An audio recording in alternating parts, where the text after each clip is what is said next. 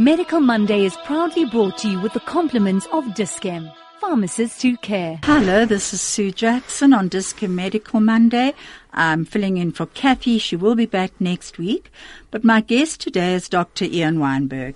And he's a neurosurgeon, and I have just read his book, Leading with Conscious Awareness. It's a narrative of personal insights, and it's absolutely amazing. Um, what I would like to say to you, though, is welcome, first of all. Oh, thanks. But reading your fascinating book really affirmed for me again and again that we live in a world within a world within ourselves and that, we carry eons and eons of experiences, some good and some bad. And ultimately, I think that it's not how long we live, but how we have lived and that has been very clear. Um, I'm coming up to a major birthday soon, and I think that's what your book really made me even more conscious of. It's, it's how we live, um, and also that we ultimately are the authors of our own unique story, and we have to take responsibility for that. Now, I would like to tell you uh, what um, Peter Feldman, journalist and arts critic, said about your book. I'm sure you've read it. He said, a brilliant new book about the functions of the brain and how it has power to change lives. It's been written by Dr. Ian Weinberg, entitled Leading with Conscious Awareness, a narrative of personal insights.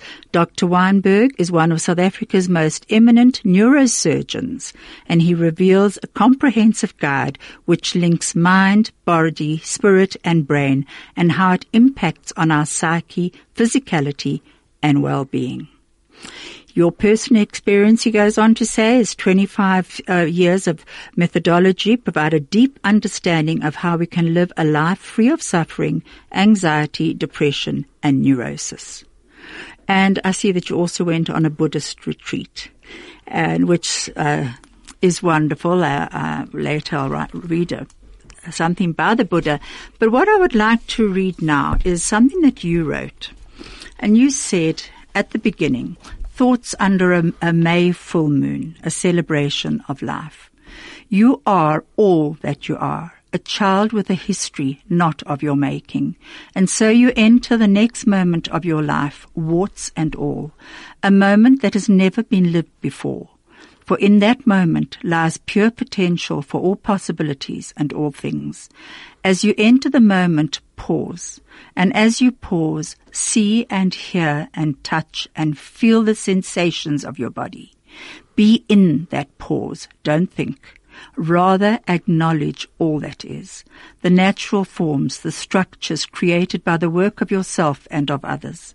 And celebrate all that is. The form, the function, and the blessed presence of it all. Then see and hear other people, animals, and things, and for a short while be them. And if you see and hear happiness, contentment, excitement, or perhaps sadness, anger, anxiety, and pain, just be with it for a short while. And then, and only then, feel. Feel first the blessing of being alive as you enter this moment. Celebrate all that you have and all that has blessed your existence. Then connect and sensitively feel that which you see in others, which exists also within you. The elation, the despair, the anger and the anxiety, and know that your connection has made a positive difference to you and to the other. For this is where all healing begins. From here inevitably flow the juices that sharpen the mind, enrich the emotions, and inspire the creation of a better place for all. Most beautiful words. When did you, when did you write this? Um, as, as indicated there, it was written in 2015. And like most of the things that I write, uh, it, it, really started spontaneously. It was a spontaneous, intuitive concept which grew while I was cycling. I, I cycle mainly on the weekends. And one, once while cycling, uh, the concept started evolving. And uh, halfway through the, the ride, I stopped to take a break, a, a drink break. And then words started form, forming uh, in association with the concept that was evolving to the point that when I got home, I literally sat down in front of the computer and typed it out. So it was one of those um, very spontaneous, intuitive um, concepts of the moment, essentially, that was given form, essentially. How amazing. What did it feel like hearing it being read to you? Well, I, I, I it's the first time that anyone's ever read it to me. Yeah. And it, it sounds amazing. How, uh, yeah, I mean, it's, it's, it's been so subjective. Obviously, I've, uh, it's been in, on a different platform. It was then in, integrated into the book. And so I've read it many times in different contexts, but I must say it's the first time someone's ever read it to me, and it sounds quite amazing. It is amazing. you know, when I first read it, it brought tears to my eyes, uh-huh. quite honestly. But um, I'm speaking to Dr. Ian Weinberg, neurosurgeon and a pioneer and a seeker in many fields of conscious awareness. Now, you know, Albert Einstein said, the one who follows the crowd will usually go no further than the crowd. Those who walk alone are likely to find themselves in places no one has ever been before. Now, I'm sure you have found this many times, being a pioneer and a seeker yourself, and being in a scientific modality. Have you found this?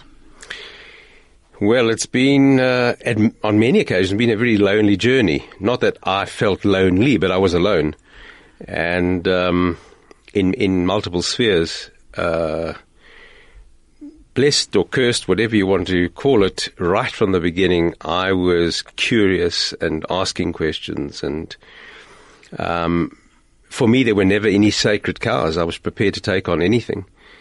And so in the beginning, in the early days, I was, as the book indicates, I was um, brought up in, in, in a household where there was a strong emphasis on orthodox religion and it was very prescriptive.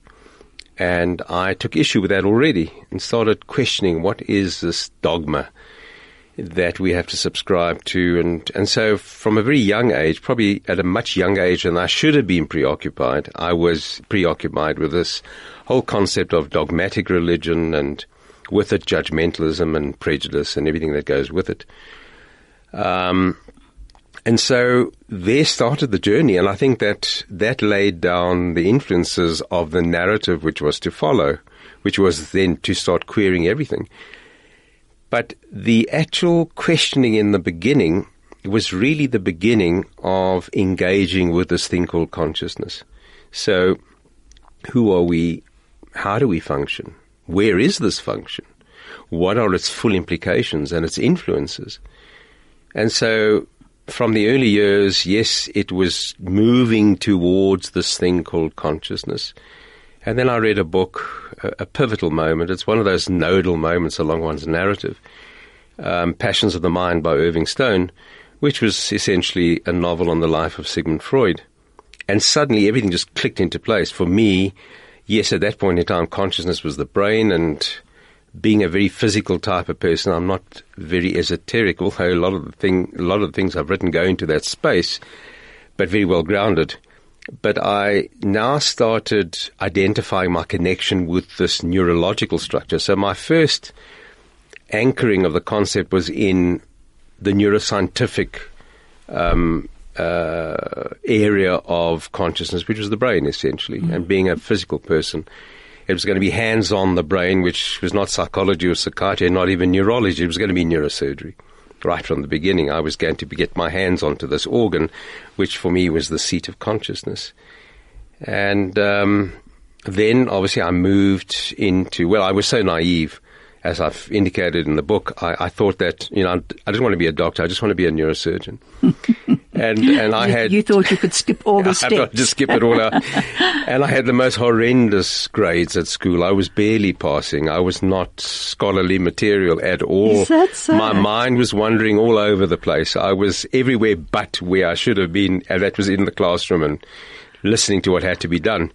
So it was a bit of a struggle um, at the end, sort of. Um, consolidating everything that I needed to know to get matric because then I had to get into medical school and this was a great, call it the great calamity. I had to actually become a student that could get into medical school, which I eventually did. And um, then everything to do with neuro, um, I clicked. It was at an intrinsic resonance. So all the courses that had to do with neuro, neuroanatomy, neurophysiology, neuropathology, there was an intrinsic resonance. I just felt at home with the neuro side of life.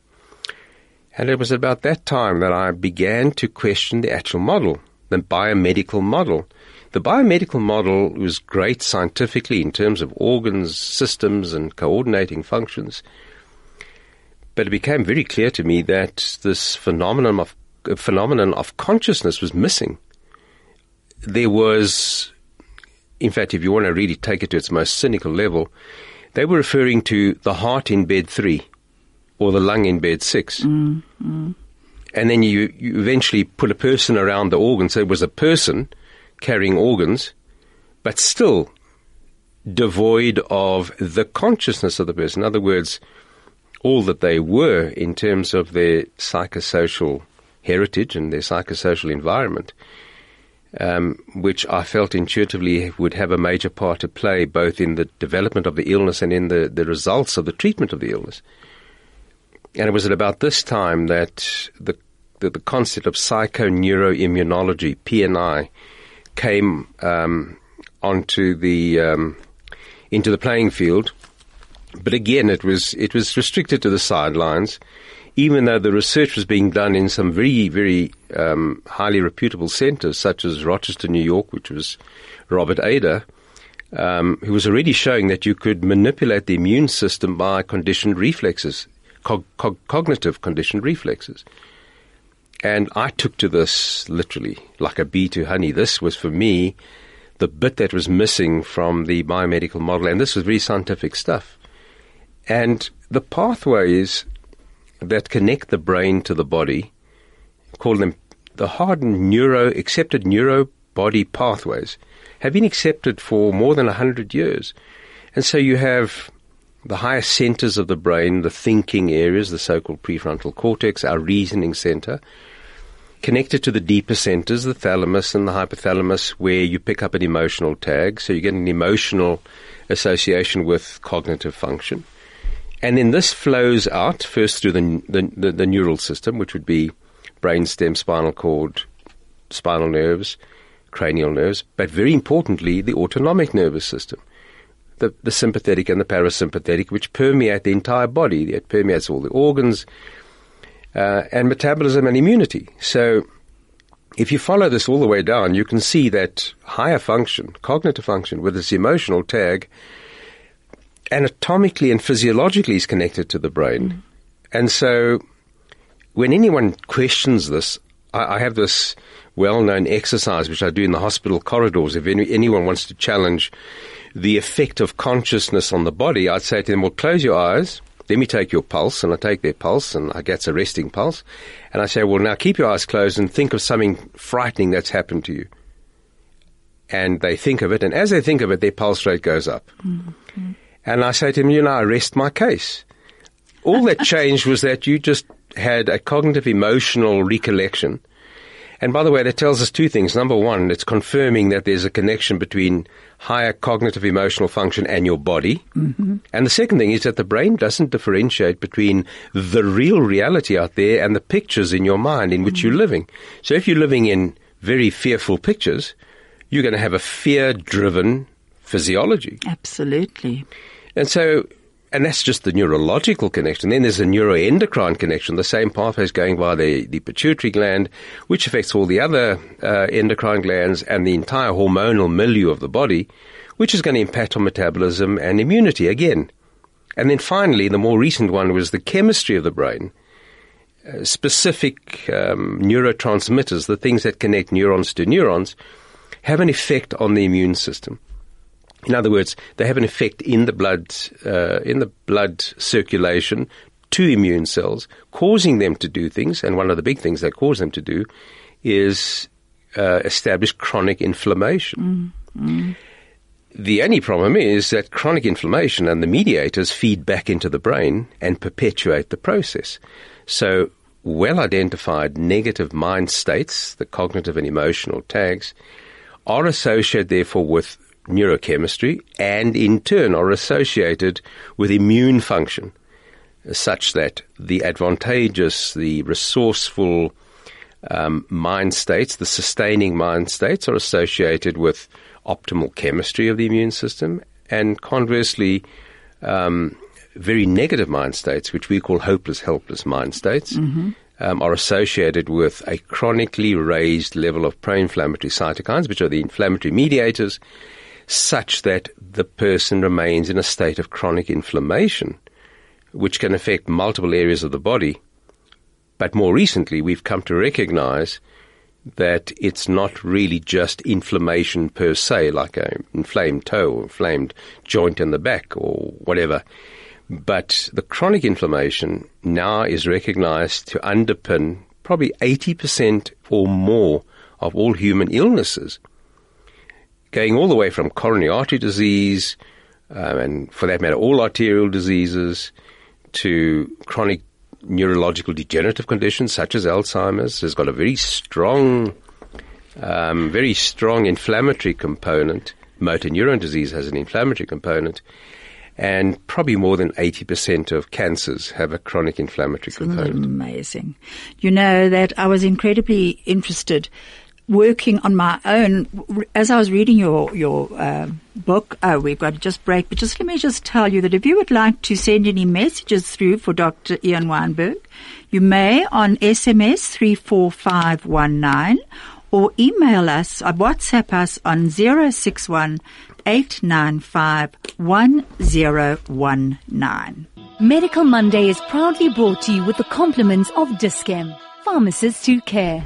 Hello, this is Sue Jackson and I'm with the neurosurgeon Dr. Ian Weinberg and we're talking about his book, Conscious Awareness, and uh, we'll tell you where to get it soon. But at the moment, what I wanted to say to you, you know, I was very interested in in looking at your the connections, your your your uh, brain, mind, body, psyche connections, and inflammation and uh, and I began to realize I've been through a bit of an emotional time the, the last week, and I began to realize that I was aching all over, and I thought, hell, Dr. Weinberg, what have you done to my brain now that I've now got to analyze exactly why I'm aching? And you speak a lot about well, it's arthritis as inflammatory as well, and, and it flared up in me. But you also talk about nature and nurture. And I just want to take you back one moment because you spoke about how even as a very young child you began to question life and it perhaps, I don't know, but perhaps it was because there were these restrictions that were placed on you by various factors that you broke, you decided to break out of them and search for yourself. Um, for myself, I, at a very young age, I learned how to separate from things that were causing me pain and block them off. But it has gone into uh, inflammation, and that became very aware for me. So you talk about nature and nurture. Can you just mention that a bit and how you have come to realize the importance of looking at that? Well, well nature nurture um, is our heritage.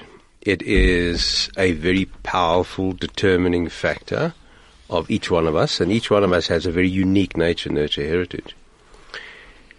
Nature, by definition, refers to our genetics, but genetics has changed quite a lot.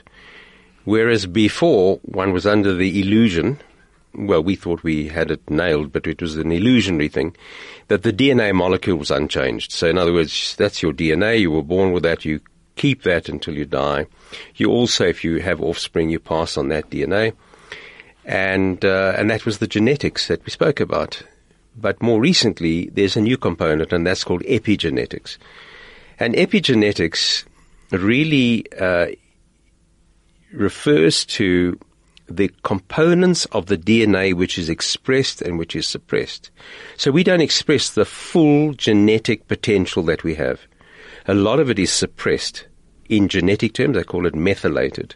In other words, it's closed to expression, so we don't manifest those components. Um, but we know that there's a lot of things that happen in the course of life which change what is suppressed and what is expressed of our DNA heritage. And so we can become very different people by expressing a lot of things that were suppressed when we inherited them. So we're looking at choices here. Well, we're looking at the, f- the, the, the, the powerful implication that how we conduct our lives has an effect on the DNA which we pass on to our children. Hmm. Amazing. So, and, and this has an enormous bearing on, say, for example, something as traumatic as Holocaust survivors. So that they had a DNA, obviously they inherited their DNA, they went through this horrendous experience, which we now know that emotion through the inflammatory indices can affect what the DNA expresses and what's suppressed. And so that DNA, if they were, if they had offspring, their children will have inherited the changes to their DNA relating to their life experiences. So what, what, what has emerged in the children is not purely a nurture phenomenon relating to the psychology of those who have survived, but also to the changes in the DNA in terms of its expression relating to the experiences that their parents had had. Can I just stop you there for one moment because I, I read a very interesting article about the third generation of Holocaust after Holocaust survivors. The second generation, the parents had never spoken about it to their children, the, the, the survivors. The, the third generation began to explore where their grandparents came from, and so they knew a lot more about it. And this article actually showed that the ones who didn't know were affected far more, in other words, the immediate offspring, were affected far more because they imagined the horrors, but they were never allowed to speak about it. Whereas the third generation knew the horrors and opened up for discussion and in many ways healed the survivors and themselves. W- would that tie in with your model? Absolutely. So, um, so the first generation um, were um, exposed to both the epigenetics that we've spoken about, as well as to the psychological consequences of surviving that. So that's going to have consequences. Um, and yes, too awful to discuss. Um, not really appropriate in starting a new life, a new generation. Um, and so that first generation were really um, had to find their way from a a difficult beginning, a difficult nature nurture, the nurture being the early formative years. And by the way, the formative years, since we are on nature nurture, the nurture component, uh, the, the nurture component doesn't just start when you come out of your mom's womb. Nurture is happening in utero. So we now know that, well, just for just some examples, the auditory mechanism, the full auditory mechanism, listening, hearing, is fully developed at 23 weeks in utero. Bearing in mind that the fetus is lying in a water-filled environment which conducts sound, you can begin to imagine how much information is actually permeating the developing brain. Wow, that's scary actually. So 23 thought. weeks we have fully mature auditory apparatus Got to be incredibly careful. in a water-filled environment. Um, the second thing is mom's hormonal milieu. The hormones that mom secretes, and the big one, the one that's studied the most, is cortisol, one of the mm-hmm. cortisones. Cortisol will cross the placenta, go into the fetal circulation, and has some very far-reaching effects on the developing fetal brain. so that cortisol would be fear, anxiety. What what else would it be? Well, well, it's it's it's the functions that are housed in the part of the brain called the amygdala. So the amygdala is a seat of fear, anxiety, panic, and rage. And so, a mother who who's pregnant, who's exposed to fearful situations, high anxiety, um, will have high levels of cortisol And I suppose helplessness and hopelessness come in there as well. to a degree, and and then this is going to go to the very area of the brain in the fetus, which is which is the amygdala, which is going to be the seat of fear, anxiety, panic, and rage. So, mom's fear sensitizes the fetal area of fear, anxiety, panic, and rage. So the child will be born predisposed to a fearful dispensation. And that's just one of the things. That's the emotional side. We also know that cortisol later on in the gestation um, affects the developing fetal brain in the prefrontal area. In other words, the maturation of neurons, the, the myelination of neurons. And so that can affect the cognitive side of the child. Mm. So there's a lot of influences taking place in utero which come under the heading of nurture and have a major part to play in that nature nurture heritage. So in the formative years, the classical formative years from day naught to day seven, if you're a psychologist, day naught to day six, if you're, if you're a neurophysiologist, um, is just finishing off a process. The process, the, the, the child already, as you, you know, you just have to walk up and down the aisles of the, the nursery in a maternity hospital, and they're lying one hour old are children with the full spectrum of personalities already, and they're all the same age. Absolutely. So you've got your stoics, your screamers, your whingers, your whiners. Everyone's lying there, and they're all the same age. And no one's really been exposed to classical formative influences. Wow, that's so fascinating, and it's so true having just experienced that in Israel, in a, a, nursery in Israel and walking through, and there were all different cultures there. It was very interesting. Uh, as you're saying that, you know, children demanding food, others, as you say, stoically waiting and amazing. Absolutely. It's actually very frightening. So if it, it going back to that, you work on a triangular model of of uh, of healing. Would you be able to work with very young children as well, or what age do you begin to to do your PNR work or your triangular model? I would like you to discuss. Okay, that. well, so it's called the triangles model, and the triangles model um, was I initiated in 1992, and I needed the model to apply the psychoneuroimmunology, the PNI research into a clinical environment. There was no one doing it. In fact, there were just two of us. It was myself and Carl Simonton, who was an oncologist in the States, and his wife was a psychologist. And so while he was doing the chemotherapy and the radiation treatment, she was doing cognitive intervention to the same patients. And they noted that the ones who got the cognitive intervention did much better than the ones who didn't. Mm. So there was your variable, there was your consciousness uh, influence. I unfortunately didn't have the luxury of having a, a psychologist that was fully in tune with where I was at, and I had to start doing this psychological cognitive intervention and emotional intervention myself. And I was a neurosurgeon busy operating. So miles away from a, from a, a pure psychology space. And so I, I derived the foundations from NLP, Neuro Linguistic Programming, which I did a protracted course and then built on that using neuroscience. So I created the triangles model, mm. which became the vehicle for carrying over the research from PNI into the clinical environment. Oh gosh! So, so that's that's where we started. So, and that's that's evolved over time, and we've got our archetypes, and we've got the chemistry associated with each archetype, and we can now profile it. We have a psychometric, which is online, the neurodiagnostic, which has been online now since 2006. And it's used in the clinical, the corporate domains, and um, in other spaces, in research spaces.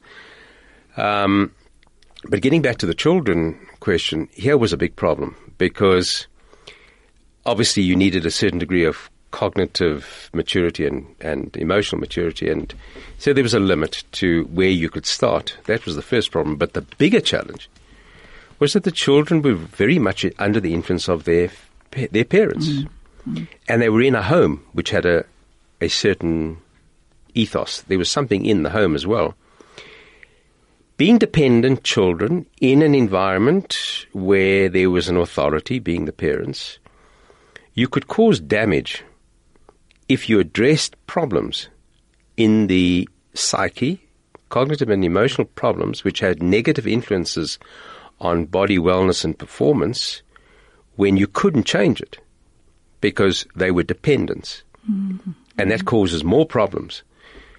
You had to actually address the parents, not the child, because you would create more problems. If a child saw where they were and where they ought to be, in order to experience greater gratification, greater fulfillment, um, greater happiness, for want of a better word, in life, if they couldn't get there, and they couldn't get there if they were, t- they, they were dependents, would create a great um, dis-ease of mind. In other words, well, I'm going to suffer because I'm not getting what I ought to be getting because it's been outlined in the intervention.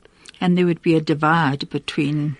It would cause more harm than good, and so and yeah, so we we wound out of that. There, there is no real indication for intervention to um, immature or dependent children, and that the targeting should be towards the parents. Ultimately, the ideal, which we've almost got right, but we've still got a lot of work to do, is to go via the school, via the teachers, and then via specific symposia and meetings with the parents involved to understand the full implications of the nurture mm-hmm. and and the call it the mentoring. And that's really where it ought to go. And that's something exciting to actually put into place, to tell you the truth. I'm speaking to Dr. Ian Weinberg, neurosurgeon, and we've been discussing a lot that's in his book, Leading with Conscious Awareness. You can SMS us on 34519 or you can WhatsApp us on 061 895 1019. I see that we've got um, uh, some messages coming through. Hi, Sue and the good doctor who has helped me over the years with an aching back. What are the thoughts about Crohn's? That's one question. The other is, which is an autoimmune condition? You did mention those just now, but would you like to just go through those first and then Crohn's? Would Crohn's be come under autoimmune? I don't think traditionally. I think there are those who think so. Um, it's definitely one of the chronic inflammatory conditions. There's no doubt about that. The whole subject of autoimmunity now is, as everything else is, is now on the table to be re-examined. Up until now, autoimmunity was uh, described exactly by the way it's worded. Your immune system attacks your own body. And so rheumatoid arthritis was then an autoimmune, an autoimmune reaction. Your own immune system attacked your joints. Um, multiple sclerosis, your own immune system attacked parts of your your neurological system, your your brain spinal cord, etc. So that was what Im- autoimmunity has been. But now we have arrived at a place, and f- funnily enough, it's with the epigenetics, because the DNA and its expression that you have at the time that your immune system matures, which is in the first few weeks or months after birth. That is all that you are. So the immune system will then recognize all that as you or as self. But now we're talking about epigenetics where later on different components of the DNA molecule might start expressing when it wasn't expressing when you were born and it will start creating new proteins and new tissue, which the immune system now doesn't recognize as self. So that could be the initiating factor for the autoimmune conditions. So what can you do about that? How, what, what is your responsibility as a, as a thinking person with so your so health? th- this is very new. I, I, I need to tell you that this is very, very new. This is cutting edge stuff. And there's strong evidence to show that the, the epigenetic influence can result from emotion, negative emotion, raised pro-inflammatory cytokines, which are the the the the, the um, inflammatory mediators, can um, desuppress parts of the DNA molecule and cause the expression of foreign, so-called foreign protein. That's the first thing. The second thing is that inflammation itself in tissue can cause the removal of suppressing material and, and allowing the DNA to express. So there are multiple ongoing influences which perpetuate the autoimmunity. But we also know that autoimmunity waxes and wanes. So that we could say, and this is really speculative, we could say that if we then corrected the mind state and moved it away from a destructive, hopeless, helpless space to one more towards meaning and purpose, um, and and uh, the subjective good space, you may remove the influences of the inflammatory mediators, um, and you diminish the inflammation. Because we also know that inflammation in one part of the body can initiate inflammation in another part of the body mm. through the mediators. So if you get the mindset right and you quieten the inflammation, we can assume that perhaps that segment of the DNA molecule might become covered again, methylated again, or diminished in terms of its negative influence. So this is very, very new. That's that's um, also incredibly fascinating. But I know that you are um, a follower of Viktor Frankl and his work. And so the meaning and the purpose that comes in uh, often in, in in your book, that that is a choice that we have. Do you believe that actually helping people find meaning and purpose can lead towards some sort of healing? We're going to just be breaking for an advert. Medical Monday is proudly brought to you with the compliments of Dis-Chem, pharmacists who care. Hello, this is Sue Jackson on Dis-Chem Medical Monday, and I'm with Dr. Ian uh, Weinberg, neurosurgeon, who has brought out a, a, new book, Leading with Conscious Awareness, and it's very, very fascinating. And we were just talking about how, in, in many ways, we can help ourselves and change our whatever's happening to us by finding meaning and purpose. And I was asking you about uh, Viktor Frankl. And uh, would you like to just answer that one before I go on to a personal question that I want to ask you? Um, the uh, it's a big subject. It, it's obviously um, a big subject. Um, Viktor Frankl indeed was my inspiration. Um, I think uh, reading his book, Man's Search for Meaning, was a pivotal moment. And I think, in fact, in terms of psychoneuroimmunology, in retrospect, he was the first psychoneuroimmunologist. Without having the chemical and laboratory testing, that's exactly what he was talking mm. about. Mm. So we have identified these two extreme mind states. On the one hand is hopeless helplessness. And hopeless, helpless, the word hopeless means I'm doing something, I don't derive any personal gratification. It's often stressful. I don't see any benefit for myself and for others. And uh, that's the hopeless bit. And the helpless bit is, and I don't see any way out. I can't see an alternative. If you put those two words together, you have a life entrapment situation. Mm-hmm. And from that flows the worst of chemistry. And on the positive side is meaning and purpose, and, and we've fleshed this out in, fleshed it out in great detail. We've got our, our what we call our, our five core elements, which um, basically underpin this meaning and purpose. And I don't think it would help to go into the details of it. It's the core intervention that we use based on the five core elements. I'll rattle them off. It's meaning, purpose, and curiosity. It's self-esteem, self-efficacy. It's reward, gratification. And it's all in your book. It's all in the book, and it's uh, um, achievement, uh, aspired achievement, and finally its value contribution. So those are all the five components, the five core elements, which give rise to the most optimal mind state, which is meaning and purpose.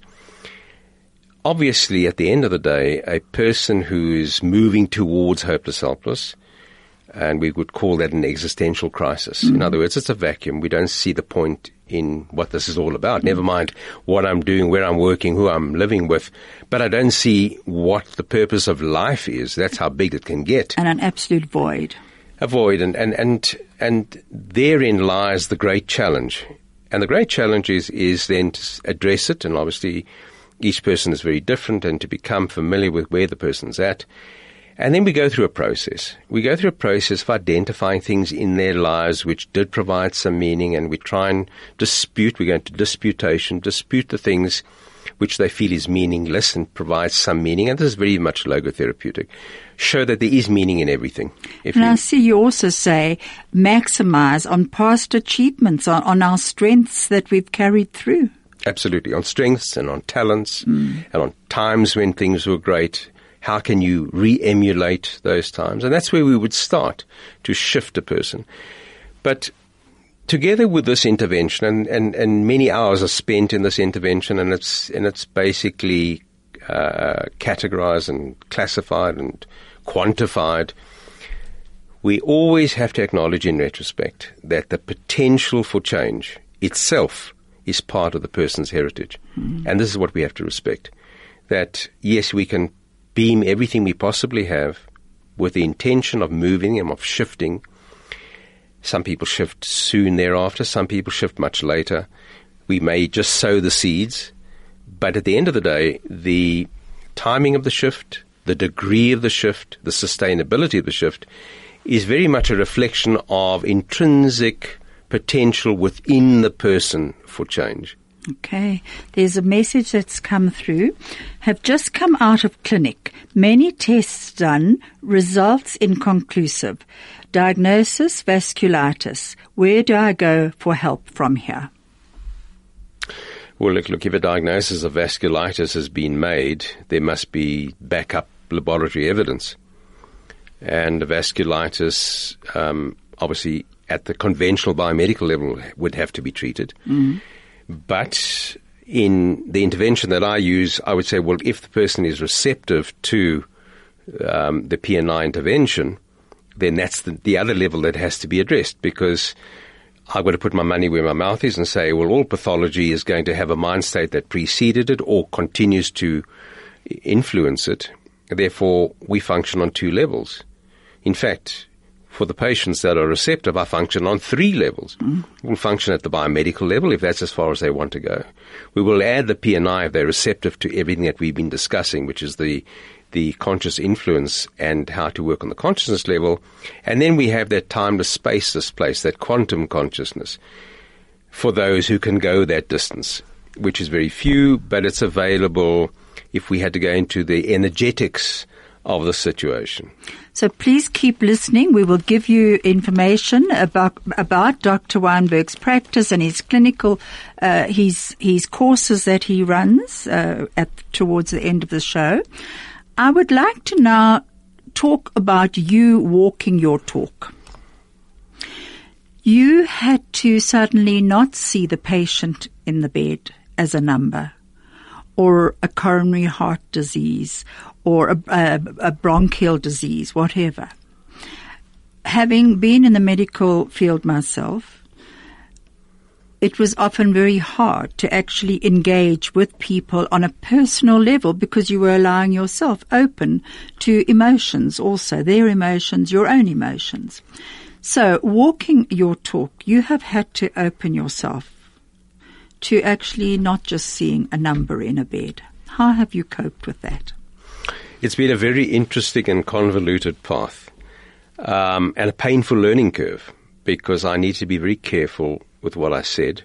I thought I was being careful, but every now and then something happened and uh, it had consequences. So, my earliest experience in the clinical environment was a young woman of 18 who had an incurable tumor. And I, and this is a long time ago. This is, we're now talking about 1983, 84, where I'm starting to use PNI in a clinical environment in a hospital. This is when I was still in the state hospital. I was a registrar. And I engaged in a conversation about the influences which may have existed that gave rise to the tumor. And suddenly, this young lady was obviously in a very, very fearful situation, tore at me and said, How dare you accuse me of causing my tumor? And I suddenly realized that I had not thought this through properly because it's one thing saying you have a nature nurture, but the PNI and, and, and the logotherapy implications are that if you're in a negative mind state and you're staying in a negative mind state and you, it can give rise to a, a, a real medical diagnosis, there would be those that would interpret this as being, I caused my tumor. And suddenly I had to pull up and say, hang on a sec, this is not right.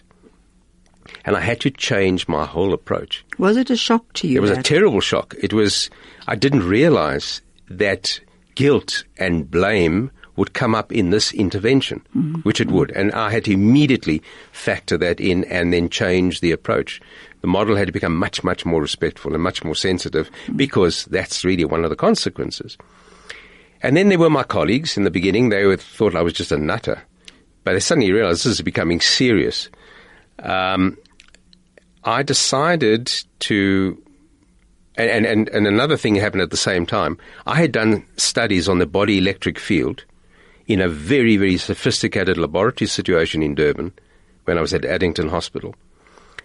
And it was very sophisticated work, purified electrical signals correlated with mind states. So that's when I really started doing the correlation. Hmm. And I wrote a hundred, a hundred page monograph of my studies with all the recordings and everything.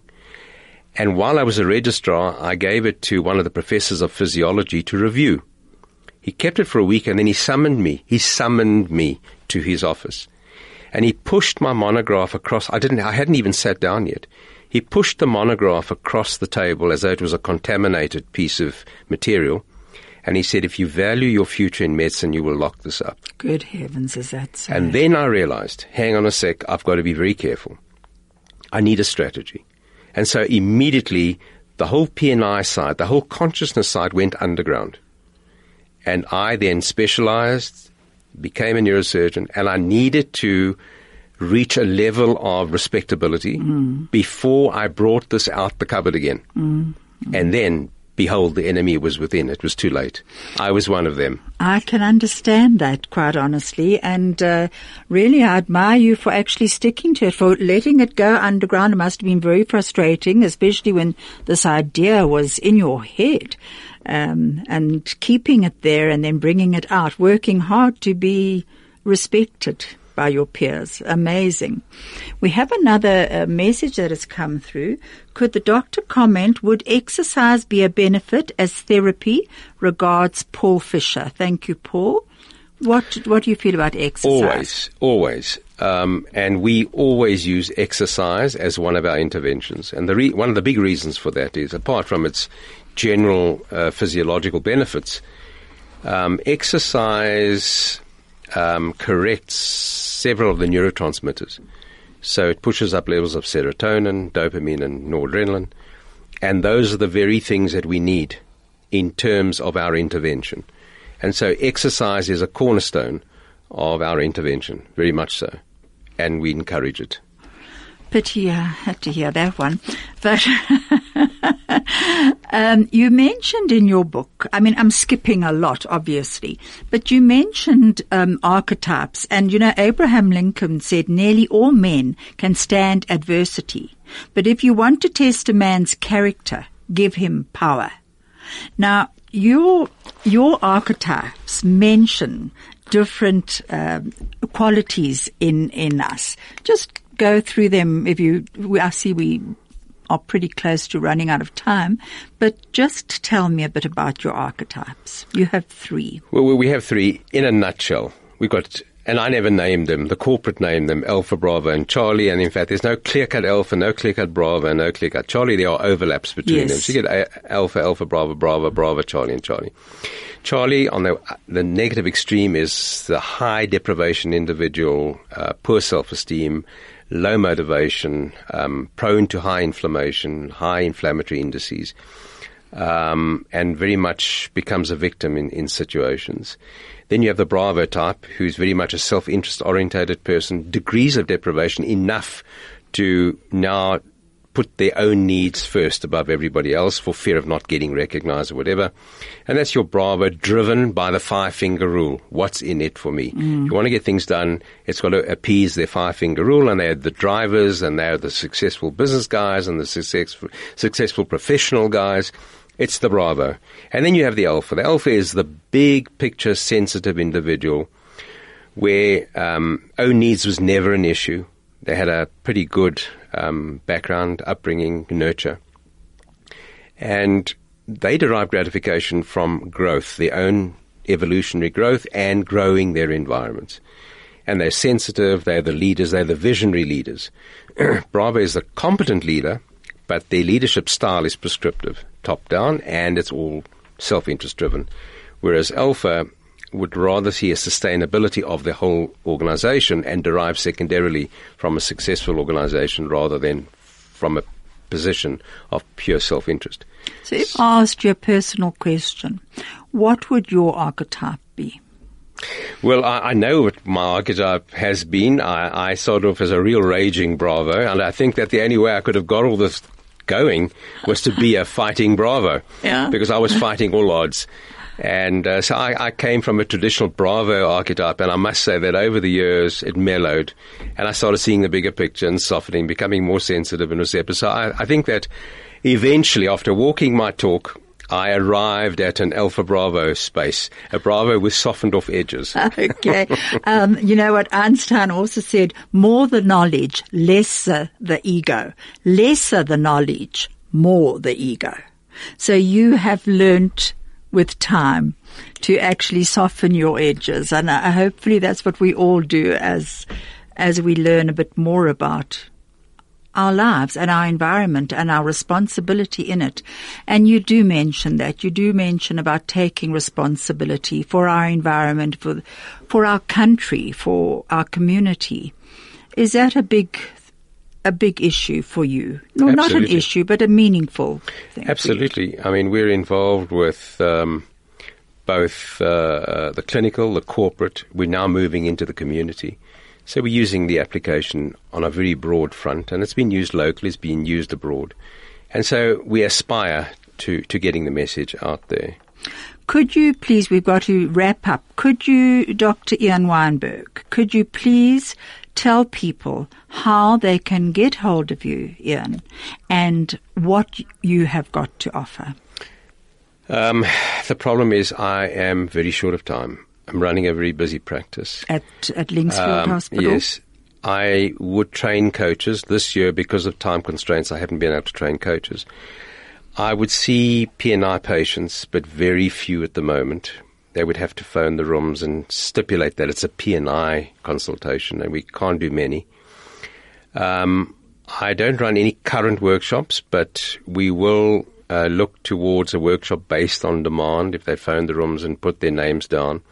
Give us your number, please. So the room's number is 011 485 3236. And and you'd have to put your name down if you were interested in a workshop, and we'll look at numbers, and we'll and obviously we must leave your email. And um, then also your di- diagnostic, um, online diagnostic can um, only be used by accredited coaches. Okay. So that's part of the intervention, and it's used by accredited coaches. Whereas the website, individual users can access and go through a distance learning, and the website uh, where they can purchase everything. In fact, the courses and everything is www.neuronostic, N-E-U-R-O-N-O-S-T-I-C, neuronostic.com. And uh, that's where you can do all the purchasing. And the book itself, this latest book in its hardcover form, in its hard copy form, is only available at the rooms at the moment. Okay. Simply because I need to keep control over it at the moment it will eventually be put out there, and the rooms are at Linksfield Clinic. And Dr. Ian Weinberg, thank you so much for being on this show. There's a lot still to discuss. I'm hoping you will come back. Um, tomorrow I will be on the on my Finding Human show with Robin Kahn, and our topic is living life mindfully which hopefully fits in well with what we've been discussing. We're going to be ending with a song by Leo Sayer, which is Don't Wait Until Tomorrow. Thank you and take care.